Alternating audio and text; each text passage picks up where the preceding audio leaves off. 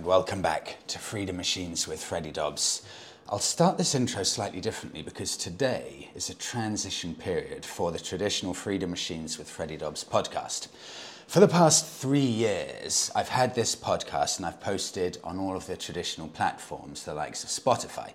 But today is the transition episode where I'll be moving over the podcast from today from purely the traditional podcasting platforms over to solely this, my new YouTube platform. So I'm not sure if I can actually call it a podcast episode anymore, but all the content from now on weekly will be going on this the youtube.com slash freedom machines channel on YouTube. For anyone new to this YouTube channel, which of course all of you will be, it will be a complete continuation of how the podcast has worked, where I'll be sharing the motorcycling news from the past week. I'll be sharing your thoughts on previous podcast episodes, whether positive or negative. I like to pride myself on it being as open a house as possible, whether you strongly disagree with me or whether you agree or anything in between. So please do share everything. The comments section below will be the key. So please do share all your thoughts there. And if you've got any longer stories, it's hi at thefreedommachines.com. All of the details will be in the written description. The reason I wanted to move over from the traditional podcasting platforms over to YouTube is because I hope that YouTube will bring in a more diverse group of content that I can share. You can watch it visually, of course, you can listen to it. I can share some more of your stories and visual aids while I'm talking and running through all of the stories. You can, of course, comment below as well. And YouTube in general is far easier to monetize than a traditional podcasting platform. So I'd like to push it on in a slightly new direction. I will begin as I always do, with one of your questions. So, just before I start, welcome everyone to the brand new format. I begin with Chris, and this is in response to last week when I discussed a very left field choice that someone shared with me for adventure bikes.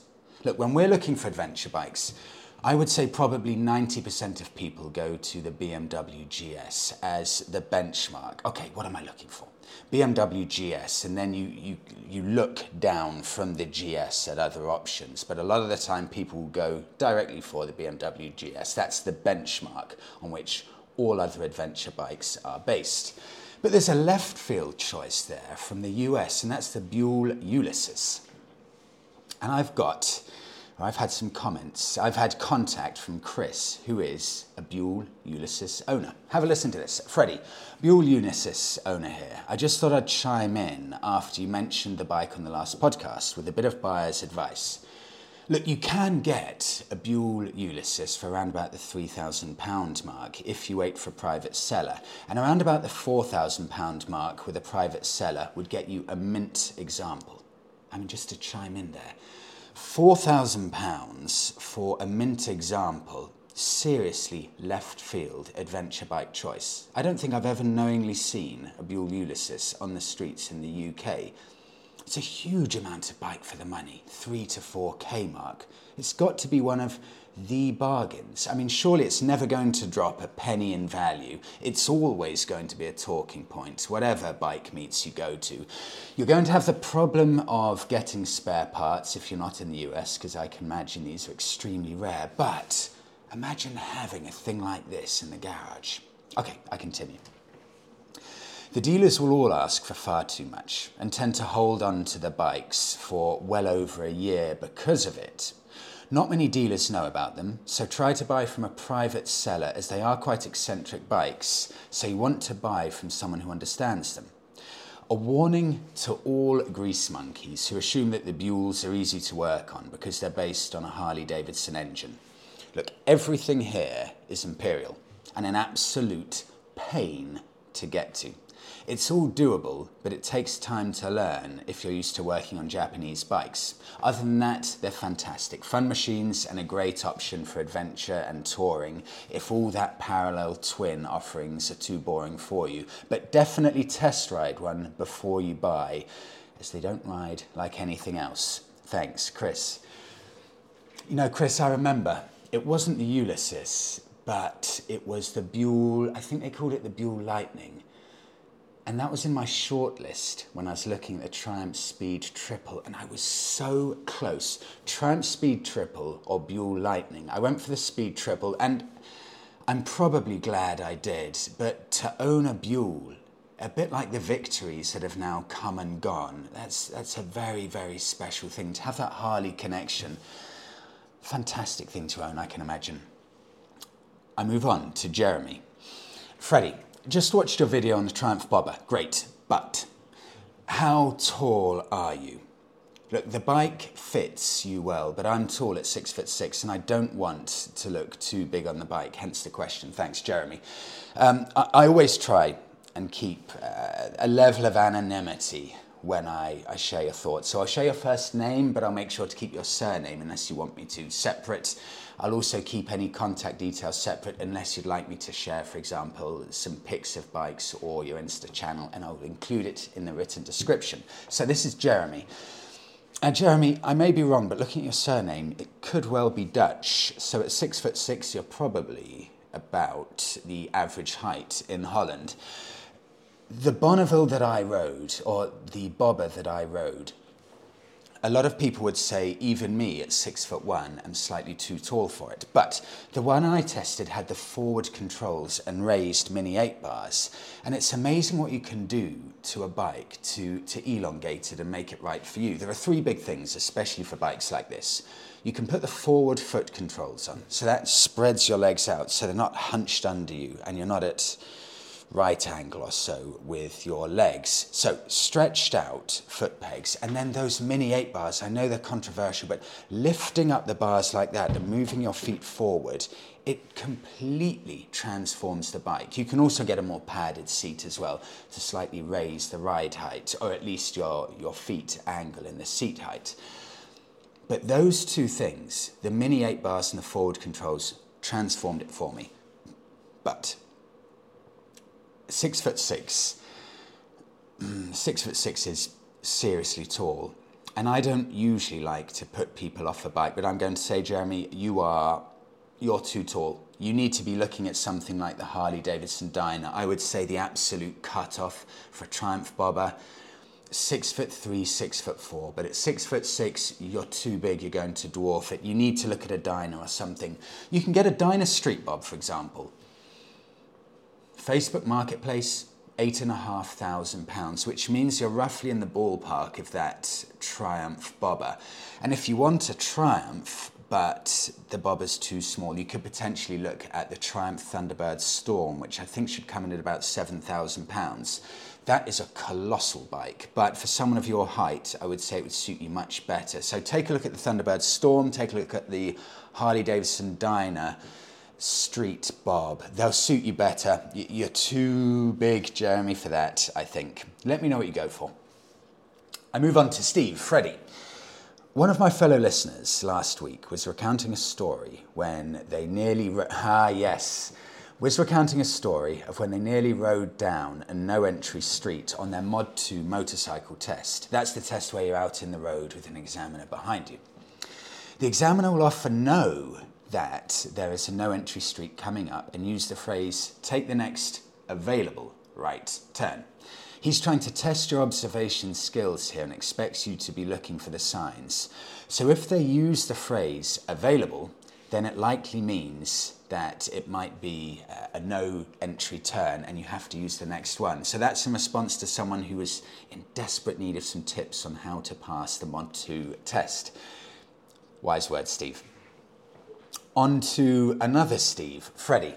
I'd like to start out by saying, as I have before, that electric bikes, they're just a pipe dream.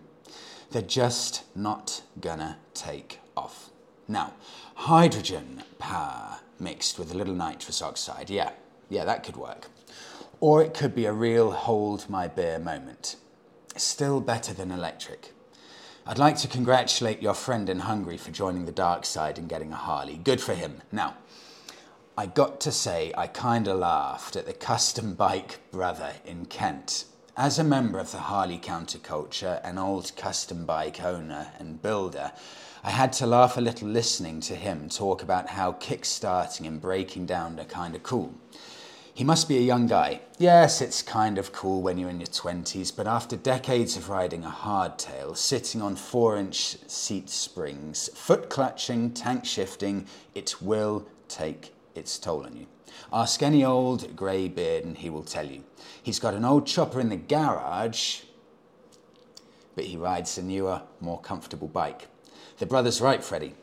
All you got to do is build a sissy bar about three feet high, and you could strap your own gear to this chopper for perfect two up riding. Just remember to bring some tools. And one last thing if they're going to ban tourists from renting scooters in Bali and little bikes, there's going to be a huge surplus of bikes for sale. I'd make a deal on that little brat style 175 you rented. That would be a great first bike for Monica. Steve. Yeah, Steve, on to that 175. You know, I, I now know 100%. Monica's had a few goes on the Honda Scoopy automatic. Yeah, I know it's going to be automatic scooters and specifically a Vespa for Monica.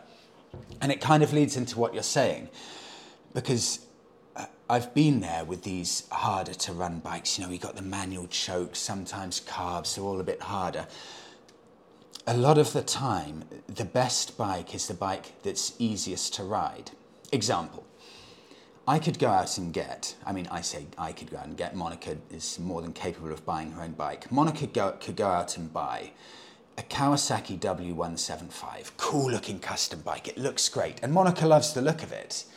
But I know what would happen if she bought that. She would ride it once, it would be slightly too difficult to ride, it would put a level of dread in Monica's mind every time she would think about actually using it. And guess what?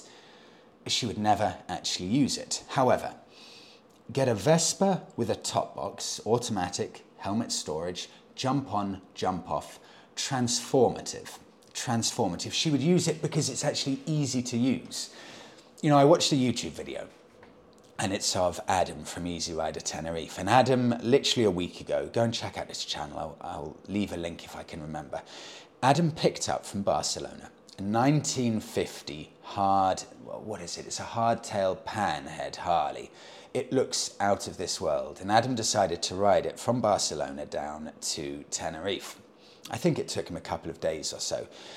And watching Adam, who's a very experienced Harley rider, having to to prime the bike, having to kick start it every time, and then getting that mix slightly wrong. So he then had to leave the bike for 20 minutes to calm down before he tried to kick start it and prime it again, and then riding it, and it's a hardtail and it's agony, and there's no space for any luggage at all. And it looked like an experience, but I would say about 80% of the time looked like complete hell. That is not the kind of bike you're going to go to the garage and be like, yep, perfect. I want to go and ride for coffee and I get back from the coffee. Yep, I'll go out and I'll head off to the supermarket to pick up a bit of food. I'll just chuck the stuff in the pannier. It's not going to happen at all. And when we're in Bali here, it almost sounds bad. I was, I was quite delighted to give back the custom Kawasaki W175 and get back on the little Honda Scoopy because the Honda Scoopy's got helmet storage. I can just chuck the helmet in, I jump on, it's just step through. It's so easy to ride. Different bikes for different situations, but I agree with you, Steve. I can totally imagine most Harley guys, they may well have a classic locked up in the garage, but their bike they ride is going to be within 10 years old. It's going to be a new Harley because they're the ones that are going to actually make you want to ride on a consistent basis basis and not just ride to shows, for example. Moving on to Tim. Oh, Tim, thank you. Mm. Freddie, just a quick word about the pronunciation. So, someone shared the, the Honda Deauville with me last week, and I had no idea how to pronounce it. Freddie, just a quick word about the pronunciation of Deauville, which is, as I'm sure you're aware, a famous French seaside resort in Normandy. In French, O is pronounced O literally the letter O, and pronounced the same way, uh, and it's basically the same as O in English. So the correct dictation would be the Honda Deauville. Check out this link. Thank you, Steve. Uh, oh, thank you, Tim. I had, I had no idea. What was I calling it? The Juville, I think. Semi awkwardly pronouncing where I knew I was wrong.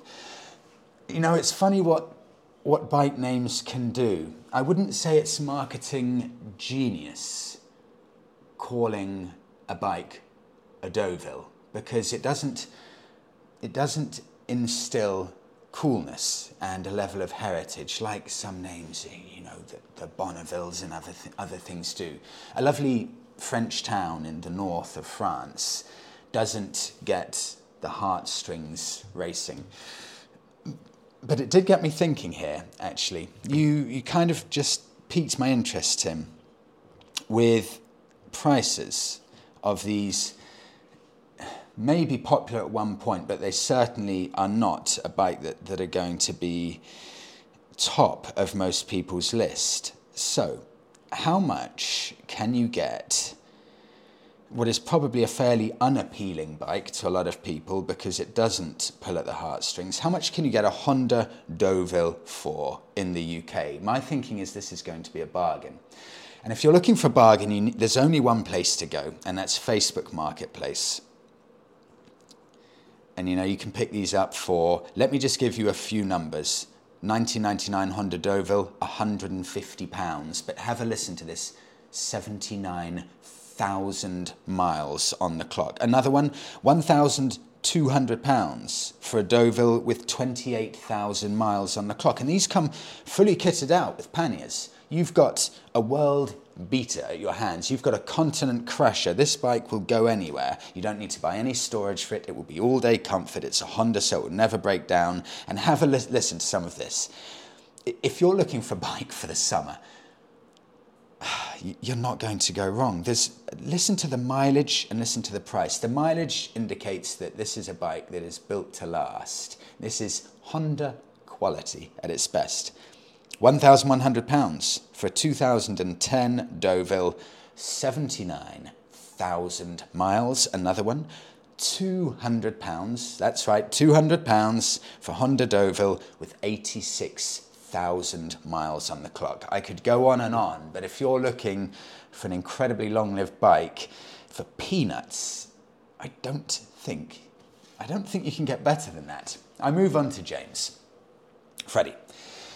I'm about to sit my full motorcycle license. I've been on the CBT for a year. That's the, the simple license where you can ride a 125cc motorbike, no pillion at all.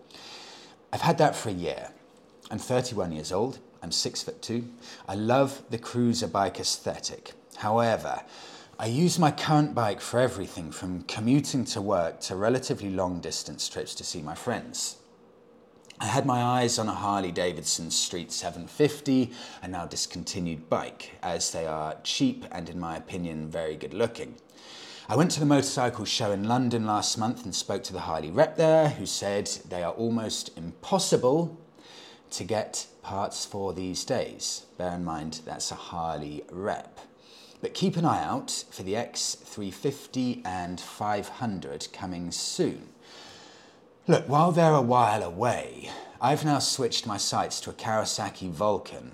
At six foot two, it seems to fit my size better, and it also has good pillion space. But my question is this why do you think street commuting bikes that have a more classic cruiser appearance are so few and far between. Do you have any recommendations that I may have missed? Look, the Rebel is low, Scramblers are too small, actual Harleys are garage princesses. Help. Let's have a look at this, James. Harley Davidson, so the X350 and the X500 from Harley Davidson, these are their new incoming small motorcycle attempts. Through the years, Harley Davidson have tried making small bikes, just like the one you mentioned, the Street 750. I think they've had a few other attempts.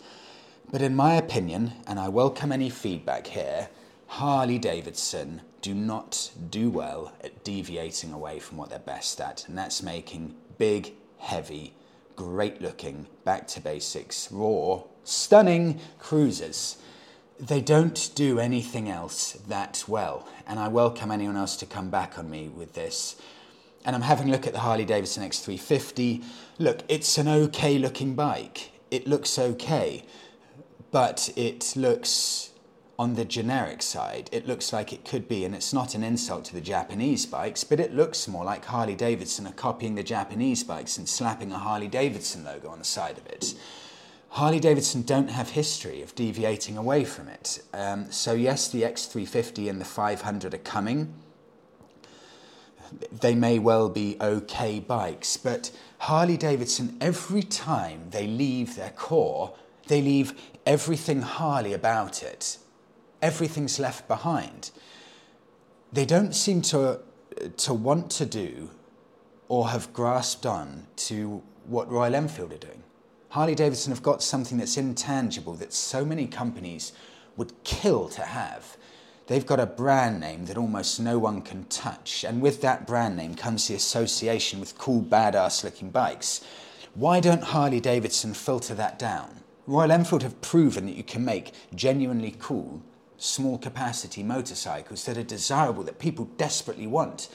They've got every element of cool of the bigger bikes. Look at the classic 350, look at the, the new Super Meteor, look at the Interceptor.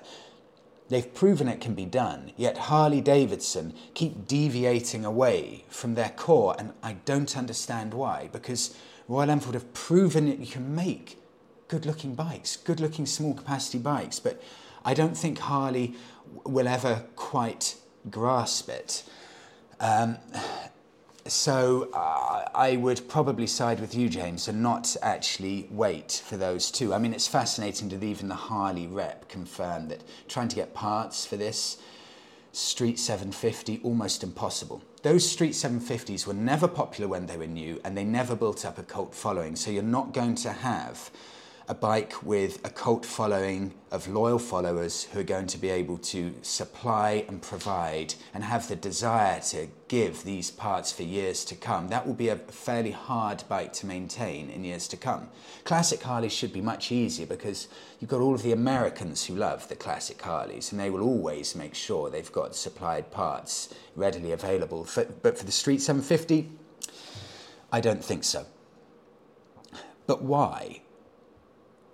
To answer your question, why aren't there more street slash cruiser motorbikes that can be good for commuting? Smaller size things such as the the Honda Rebel 500.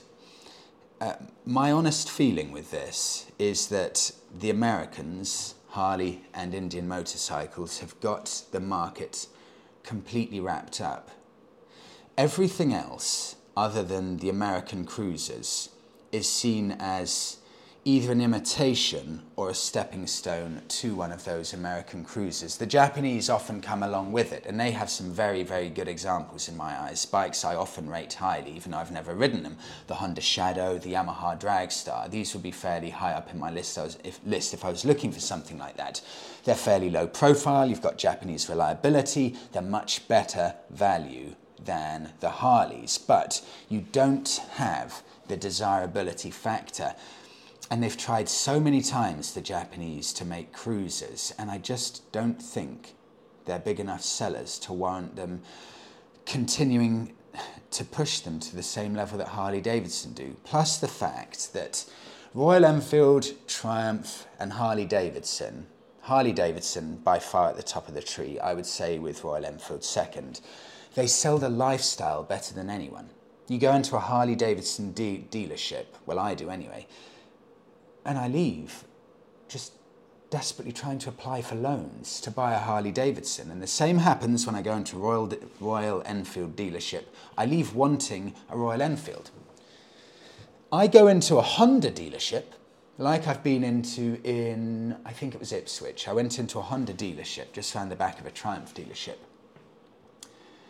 It was the most boring dealership I've ever went into, I've ever been into. I had no sense of passion at all. It was devoid of any kind of soul. And people who buy cruiser motorcycles, they want to buy into a lifestyle just as people who buy modern classic motorcycles. And unfortunately, in my eyes, the Japanese bikes don't draw into those the classic heritage, the marketing, the same way the British brands and the American brands do. I don't walk into Japanese dealerships and leave with anything emotively grabbing me at all. I, I look and I think, I'm sure, I'm sure that Kawasaki Z900 RS is a brilliant bike, but my lord, I want to be sold on the lifestyle side of things, and the Japanese are just not as good as, especially the Americans, at that. And that is my feeling why we just don't see many of these street cruisers. And as I said before, Harley Davidson just do not do well when they deviate away from their core. So I'm going to guess, I'm going to guess, James, that you you have a budget, just judging on the bikes you're looking at, of around about four and a half thousand pounds. What can we look at for you instead of instead of that Harley Street 750? I've got four bikes for you here. It, well, four bikes, including the Vulcan. I would say the Vulcan's a very good choice. Keep that in your shortlist. I'm a big fan of that. It's great value, it looks good, it will be reliable. On top of that, have a look at the Yamaha XVS 1100. Now, you may initially laugh at an 1100 after just passing your test, but this will be an incredibly easy bike to ride, and I think you may be pleasantly surprised by the insurance premium it's seen as a, a, slow bike that isn't going to be top of the list for thieves, and of course, the performance isn't there to get yourself into too much trouble. I would have a look at the Yamaha XVS 1100. You can get that for about four and a half thousand pounds. I would also have a, a, look at a bike that's got a, a strong link for me personally, and I've mentioned it before on other podcast episodes. Triumph Speedmaster 865. It's Got the exact same engine as my Bonneville 865. It's got about 60 horsepower. It's incredibly slim, low pro. It's incredibly slim profile. So lane splitting will be brilliant. It will be an incredibly good commuter bike. It's unbelievably cheap to run, cheap to insure. I mean, it's dirt cheap. Don't worry about the 865cc engine. That will cost you nothing to insure and you can have a backrest on it. So strap a backrest to it, strap two panniers to it. I think if you go on Facebook Marketplace, you can get one for £4,000. You can head off into the country, you can tour Europe, you can commute on it. That bike can do anything you want it to do, and it's £4,000. And finally, I'll chuck in a bike that you said you wouldn't look at, the Harley Davidsons. But take a look at the Harley Sportster, four and a half grand on Auto Trader. I'm sure you'll easily be able to get a Sportster for under £4,000 on Facebook Marketplace. Again, backrest on the back, get two panniers. They don't need to be garage queens. That only needs to be a garage queen if you want it to be a garage queen. You know, the Harley Sportsters aren't made specifically to be garage queens. They'll be very well built, long lived bikes, and that again can do anything. And so what? You ride it through the winter, you get a bit of rust on it. Harleys are so good looking, they, they look good with a bit of wear and tear. James, let me know what you go for. Send a pic with what you do choose and happy shopping. But I would say, just in general, you know, these, these bikes, especially for me in my eyes, the Harley Sportster, the Speedmaster, these are dream level bikes that maybe you think you know, can I get a Sportster as my first bike? Yes, you can. I know plenty of people who've gone out and got a Sportster as their first bike. Go out there, get the dream bike first of all. It's not much more than anything else you're going to be looking at, and it will never drop a penny from that. Moving on. Lance in Texas. Okay, Freddie, I'd like your opinion on a decision I need to make. Look, I have in the past and enjoyed a 2001 Yamaha R6. I had to sell it when I got married because we needed the money. 12 years later, we're doing financially well and own five rental properties and a business. Now, the way we've structured our finances, most of our income is spent on rental mortgages, taxes, insurance, etc or after all is said and done, uh, rental insurance and business, or sorry, or the money is returned back into the business. We realistically can save around $3,000 a month after all said and done, but it never fails at around about the five to $10,000 in savings mark. We hit that point, something keeps coming up and getting us back out of that zone. For example, we need to pay for rental repairs, taxes, bills another investment comes up, etc., etc. I've been wanting a Triumph Bonneville, and I have, uh, and I found some for around about the four and a half thousand dollar mark. Well, that's interesting because that is bang on UK prices. Very interesting. My question to you, Freddie, is this: Do I bite the bullet spend four and a half thousand pounds and hope that no emergency expenditures come up until we can save the money again, as well as deal with the stress in that time frame? Or do I just wait until I can spend the four and a half thousand dollars and still keep within my five to ten thousand pound savings mark, my, my comfort blanket, which so far in the past 12 months hasn't worked? Or do I settle for a cheaper bike just to scratch the itch and ride it a bit? Still disappointed that I didn't quite get what I wanted. Lance from Texas. Lance, you're almost describing exactly my point. I was probably not, almost certainly not in quite the, the financial situation you were in, but I was at Ocado, which is a grocery delivery company. And I had a Suzuki Bandit from 2002, and it, you know, it was not my dream bike at all. It wasn't. I didn't get that feeling every time I rode it. I rode it because I love biking. I didn't ride it because I get that deep down feeling of connection that I'm on a bike that is really me. And I was at Ocado, and I just thought, come on, Fred, come on, you, you know, you love your bikes. The Bonneville is, is for me almost the entry level dream bike for me in my mind that's how i saw it about 3650 pounds. So almost bang on lance what you're on money wise at least for the bonneville. And i was on around about 1500 pounds a month after taxes at Ocado. And i did some sums and i worked out i could probably just about afford 89 pounds which is what it was £89 a month in loan repayments. And I did it, and I bought the Bonneville. And it worked. It was just okay. It was just on my limit. Even when I was in a fairly low paid job that I was at the time, the happiness brought to me by buying the Bonneville, despite losing what wasn't an insignificant amount of money at the time, the happiness the Bonneville brought me more than paid off for the hit that I took on a monthly basis from those loan repayments. On top of that, Lance, I can vouch for this. The Bonnevilles cost nothing. They cost nothing. They do not get a good enough rep for this. They are ludicrously rugged, well built bikes. They never ever go wrong. If they go wrong, it will be so easy to fix yourself that I can fix it. And if I can fix a Bonneville by myself, then anyone can. I have in four years, Lance, taken the Bonneville on one unsuccessful trip to the mechanic where the mechanic couldn't fix it and I ended up just changing the battery and that sorted the problem.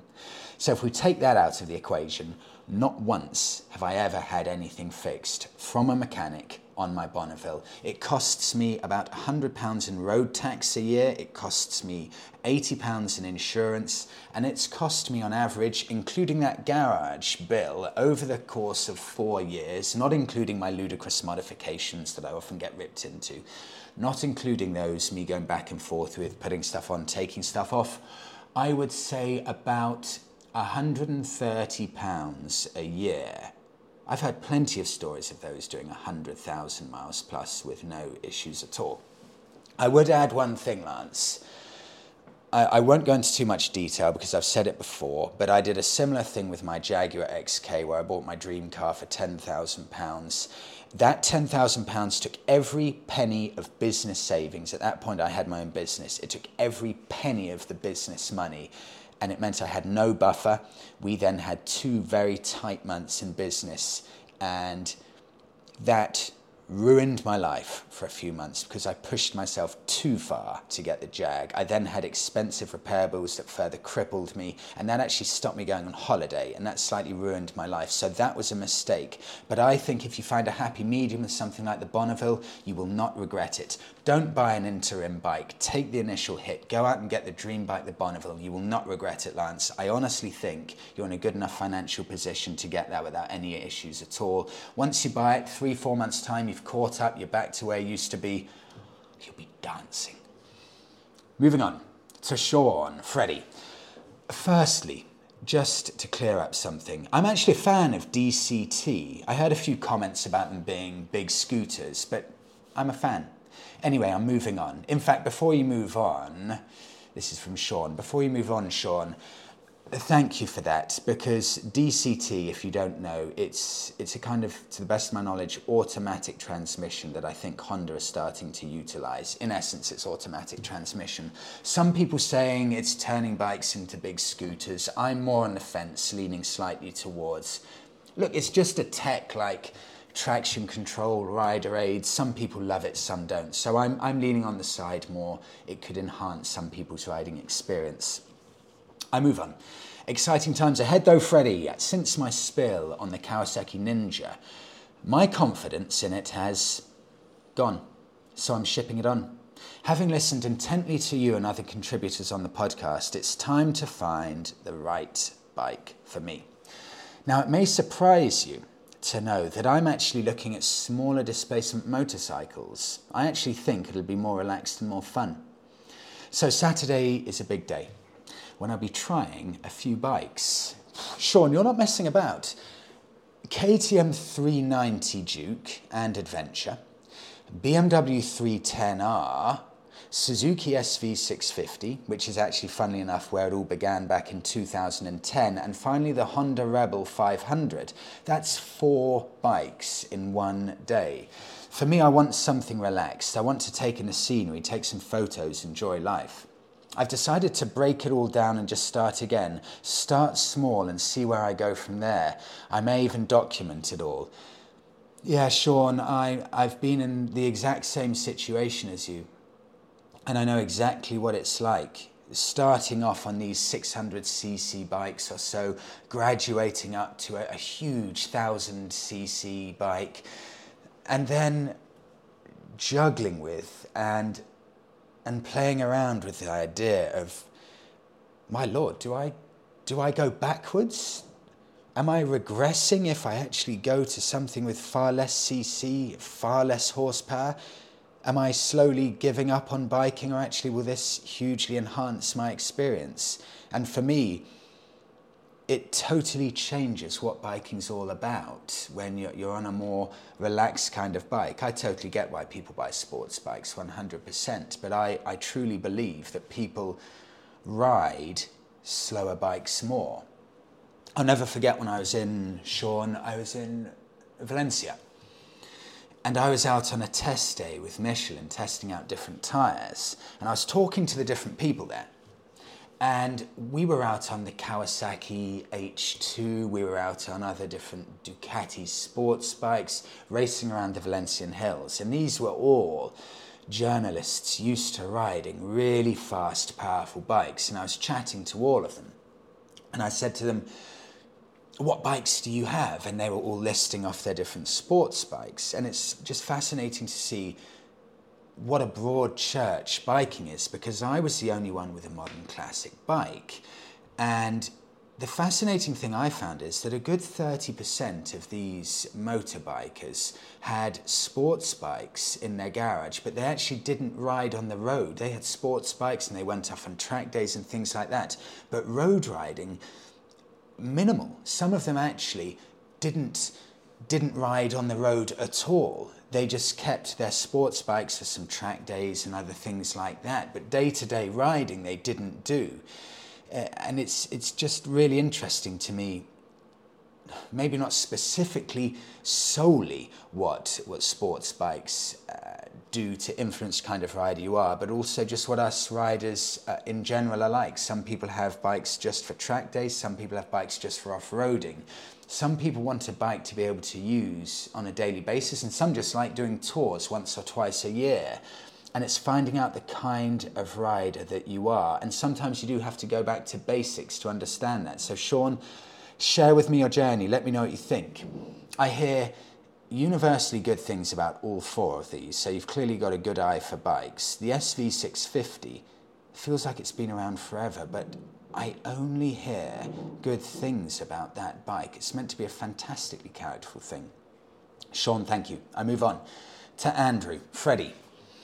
Having not ridden a bike since my Honda Melody moped when I was 16, it would be 24 years before I was back on two wheels. In 2008, I took my CBT and bought a new just out Yamaha YZF R125. Work colleagues were all into sports bikes, so I steered in that direction. After two years, I passed my bike test and bought a new Kawasaki ZX6R. Over the 11 years I owned the bike, oh, I remember reading this. Now, this is fascinating. I didn't put this here, but it leads on perfectly, Andrew. Very interesting to hear this. So I continue. Over the 11 years I owned the bike, I only covered just over 5,000 miles, with the last six years only going to the MOT test centre and back on my Kawasaki ZX6R. The bike was fantastic, but just not comfortable to ride. So in October 2021, I changed it for a Royal Enfield Continental 650 GT. I thought this was a bike for me. Easy to ride, great reviews, great value for money, etc., etc. But the bike just wasn't me, which I realized after just a couple of months. I started watching a lot of YouTube videos on adventure type bikes such as the BMW GS, Africa Twin, etc. and I find and I found out about DCT. I then found the Honda NC750X DCT and promptly ordered one, which I picked up in July 2022. I absolutely love it. No more aching clutch, um, no more heavy hand in traffic, very good riding position, and full control of gears in manual mode, or just leave it in auto and let the bike do the rest. I'd actually like an Africa Twin Honda DCT in the future. I think I finally found the style of bike that I like. Thanks for the content of the podcast. See if you can get the Honda Rebel 1100 DCT for review, and I'm sure you would love it. See, it just goes to show, Andrew, the kind of bike you like. We're all so different.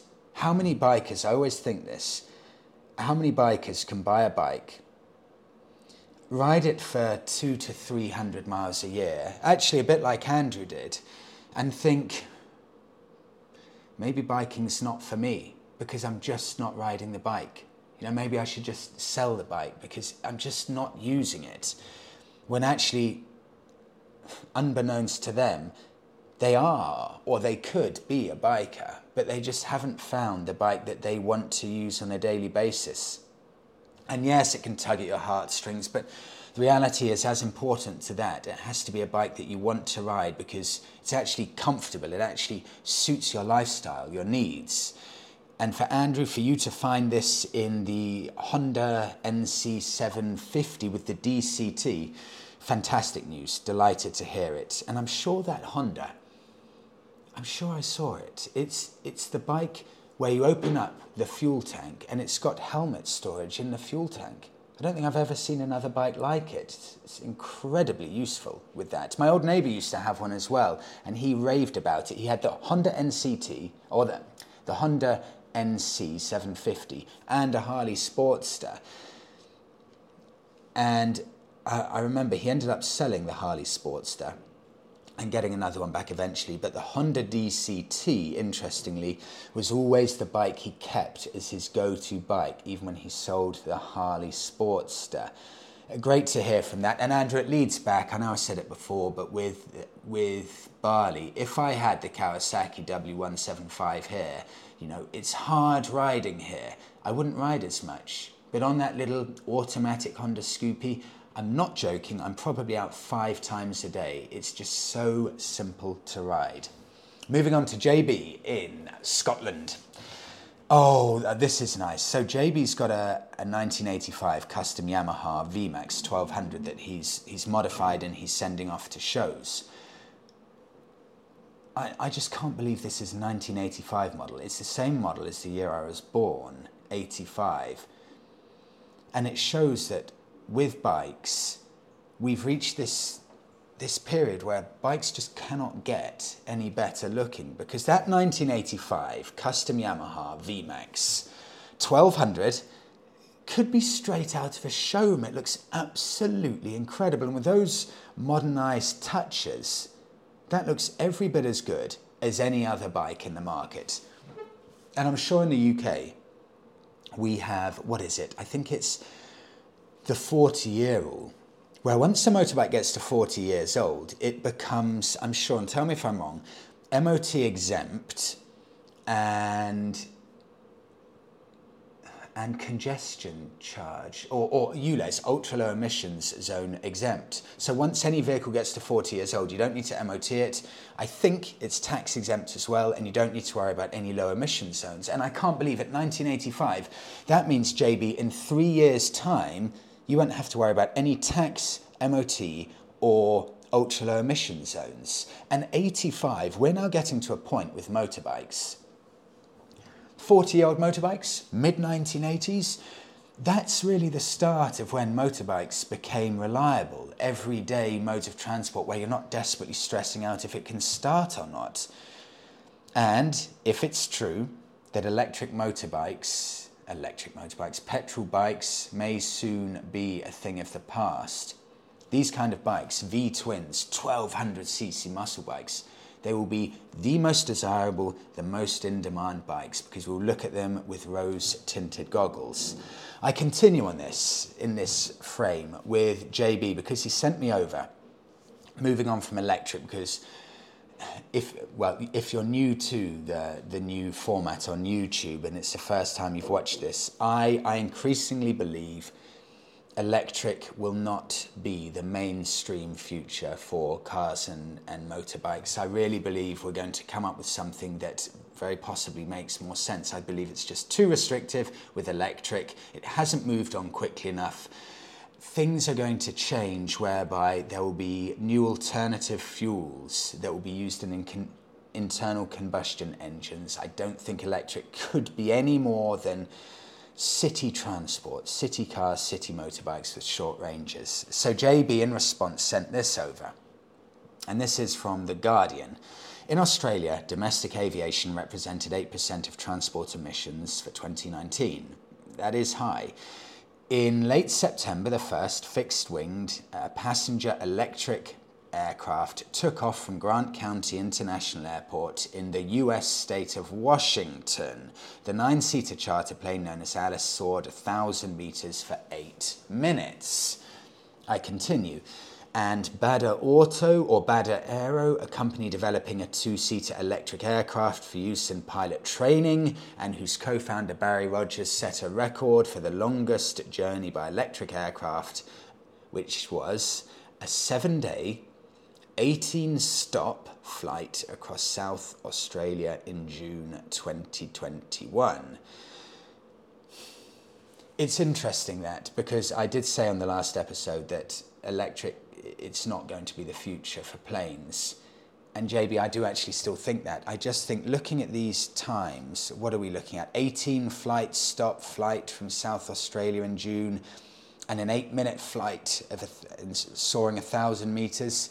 I think that emphasizes the restrictions, JB. I really do. The restrictions of electric, yeah, they can work fine for short distances, but range wise, I don't think it will ever get there unless you're building things that are five times the weight of internal combustion. I think electric's just too restricted. There's one other point from, from JB. I found this very interesting to read, and this is from Motorcycle News, MCN, sharing a a Triumph story on Triumph's vision for the future and green fuels. Triumph's chief product officer, Steve Sargent, spoke exclusively to MCN and he said, I think what we're finding with Moto E, as a lot of us are finding through our electric motorcycle project, projects, is that you're just massively restricted by the range. The plan is to then move to E100 fuel by 2027 with the developments made here. Uh, and I hope to feed in to production motorcycles. So, changing the fuel, making the fuel in internal combustion engines more environmentally friendly, moving to E100 within four years. A higher quality ethanol, or higher quality of ethanol, reduces the need to drill for as much crude to make petrol, thus lowering net carbon emissions. Sargent continued, I think what they're finding from Moto E, as a lot of us are finding through our electric motorcycle projects, is that you're just so massively restricted. if you're looking at the technology that currently exists in batteries for electric vehicles, and if you look at the projections for how efficiency of those batteries might improve over 10 to 15 years, I think it's quite clear that the technology is not going to replace what you can get your current petrol engine motorcycle to do. So whether the two energy sources will sit alongside each other is largely out of manufacturers' hands with the government policy determining what will power the bikes of tomorrow. See, this is what I've always said. The government have got the blinkers on, pushing electric, and it seems that they're not going to be open minded to changing this. But I've seen now growing talk in Europe of Italy and Germany and other countries now trying to get rid of this European ban on selling internal combustion vehicles in 2035, saying, look, why can we not at least be open minded to the fact that there could be other forms of fuel that can replace the traditional fuel but be used in our current engines so we can keep all of these vehicles on the road. You're not going to suddenly want to be getting all these vehicles off the road. We could find a fuel, and things are progressing here, to put in internal combustion engines. Could that be the future? Or are governments too closed minded to be open to these kinds of things? Uh, one, f- oh, oh, this is Rob actually. Rob gives, gives his thoughts from the US, and I'll just read this briefly to wrap up here. Universal Hydrogen takes to the air with the, with, uh, the largest hydrogen fuel cell ever to fly. This is from TechCrunch. Battery alternative powering aircraft with safe, abundant hydrogen. This company will produce aircraft engine conversion kits. Here we go. So, a company will now produce aircraft engine conversion kits for existing planes, former Airbus CTO says. So, in essence, the universal hydrogen takes to the air with the largest hydrogen fuel cell ever to fly. The test flight shows progress of hydrogen fueled aircraft. It was a 15 minute test flight on a modified Dash 8 aircraft. It was short, but it showed that hydrogen could be a viable form of fuel for short hop passenger aircraft. That is, if universal hydrogen and others in the emerging world of hydrogen flight can make the technical and regulatory progress needed to make it a mainstream product. The fuel cell operated throughout the flight generated up to 800 kilowatts of power and produced nothing, and I'm quoting here, but water vapour and smiles. But it's interesting to note that that test flight, hydrogen fuel cell, 15 minutes, not far off the electric equivalent test in an airplane. Right, I'll end it there. Thank you so much, everyone, for chiming in, sharing your thoughts. Please do. Let me know your thoughts in the comments. If you've got anything to share, please do share it in the comments. And you can also send any emails with your stories and pictures to hi at thefreedommachines.com. Thank you so much all for listening. Thanks so much all for watching, I should say. And I will see you all in the next one.